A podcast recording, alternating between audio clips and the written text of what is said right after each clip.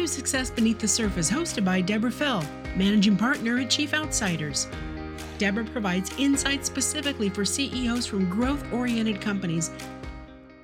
Last week, my guest on Success Beneath the Surface was Brian Williamson, a digital media veteran who is today brand and video leader and chief story seller at Google and YouTube, no less. His point of view and what he seeks to inspire in customers is to modernize their brand strategies, emphasizing a full funnel, data driven approach. So let's unpack what he's saying in here. Mm-hmm. My superpower is building powerful stories that change mindsets, challenge biases, push stories forward. And one of the things that strikes me about what you're saying is that this business of story selling having a story that's authentic, that's real, in order to connect with customers or clients. And it can be told in multiple ways via video, but the story unfolds across channels these days. And every channel will either tell part of the story or be just a fragmented bullet that's flying out there. Our CMOs talk with CEOs every day about telling the story, the authentic story. But how would you speak about that from your perspective if you had an audience of CEOs in front of you here? one of the best exercises that any brand can do is mission, vision, values. And if your company's been around for 20 years, you've done it. You know, you've done it.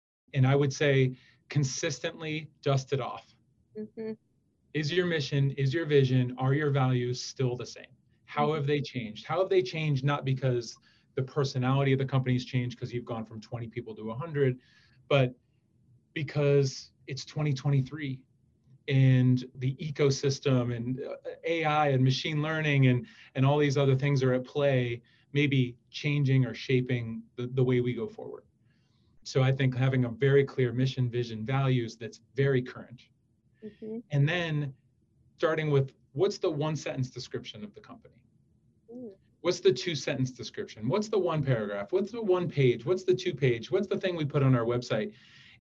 And I think one of my core messages to folks is just to keep going. A lot of folks have challenges on the measurement side because it's not a perfect thing to measure. We're trying to measure art. There's a lot of pieces of it that are measurable. And there's also this expectation because we're Google and YouTube and so many things are really measurable that right. we want it to all be perfectly measurable and it's right. not. So we try to identify, all right, what are the signals? What are the health indicators that we keep pay attention to right. along the way? I started by saying I have a healthy obsession with brand marketing and, and I've spent the last 15 years helping brands grow, but I started in performance. Performance was the beginning, even right. when I was on the marketing side. So yeah. I have this healthy respect for the performance right. side too. And I and most of the brands and the companies that I speak to have a gravitational pull towards performance of the hundreds of brands that I've met with, the most consistent thing is that the brands who are full funnel are the ones that win.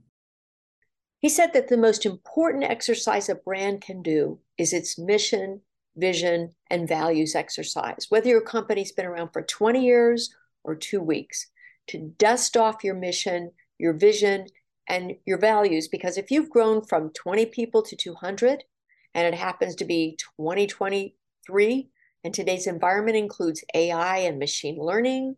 It includes interest rates increases. It includes supply, maybe labor issues, and a whole host of other things that create some uncertainty. And that not only are these just at play, but they may be changing or shaping the way the business needs to go forward. So it may be time to clarify what the company stands for. Who does it serve? And why should they care? This was surprising for me to hear from the Google guy, but once we unpacked it, it became clear and vital, particularly for a growth minded company.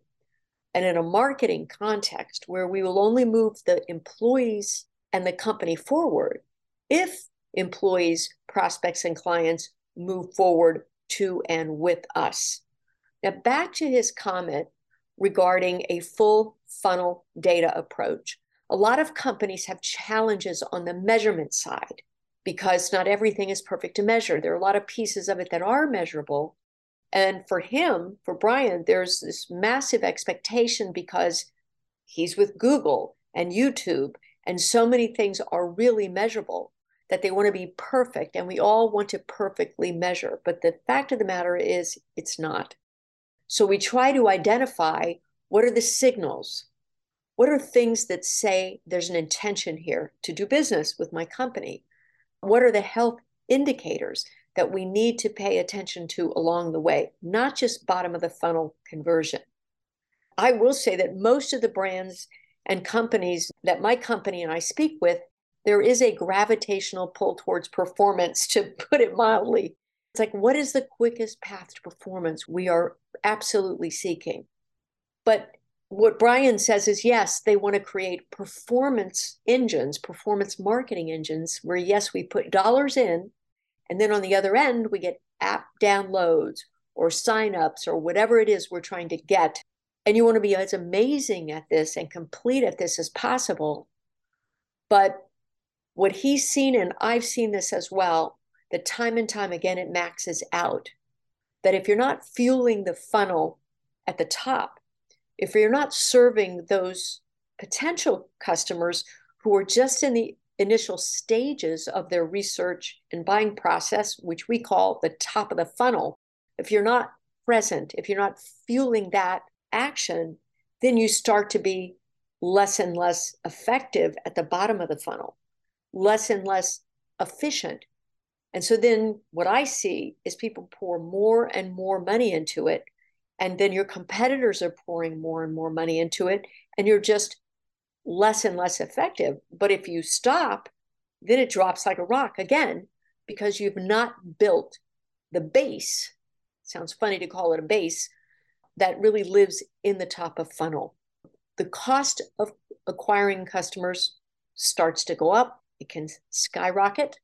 So, Brian said and reinforced that he thinks it's very important for brands, and I agree, to have business objectives and focus at each part of the funnel, including the top. Again, remember, this is from the Google Guide. So, it's important to support your prospects and customers' research and buying process along the way, even when they're still identifying the problem. What is it that they're searching for at the problem phase? Make sure you are there with a perspective, there to begin to be their trusted advisor before they even get into who they buy with. The closing point here is something very powerful that Brian said, and that is that of the hundreds of brands that he has met with, the most consistent thing is that the brands with a full funnel approach are the ones that win. Tune in next week to meet another winner, Herbie Duvernay. He's CEO of Windwalker Group, which is an award winning minority owned 8A small business with more than 25 years of experience. And they provide government services, security services, as well as commercial training and development. Herbie, interestingly, is also founder and CEO of Rise Development and Construction. He is a member of a Vistage CEO advisory group. It's a strong connection we both share. I'm sure we'll talk about that a little bit. So tune in next week to gain insight and energy from Herbie's outlook. I'll see you there. Be sure to subscribe in all your favorite podcast apps. Just look for Success Beneath the Surface. Chief Outsiders, part time growth executives with full time results.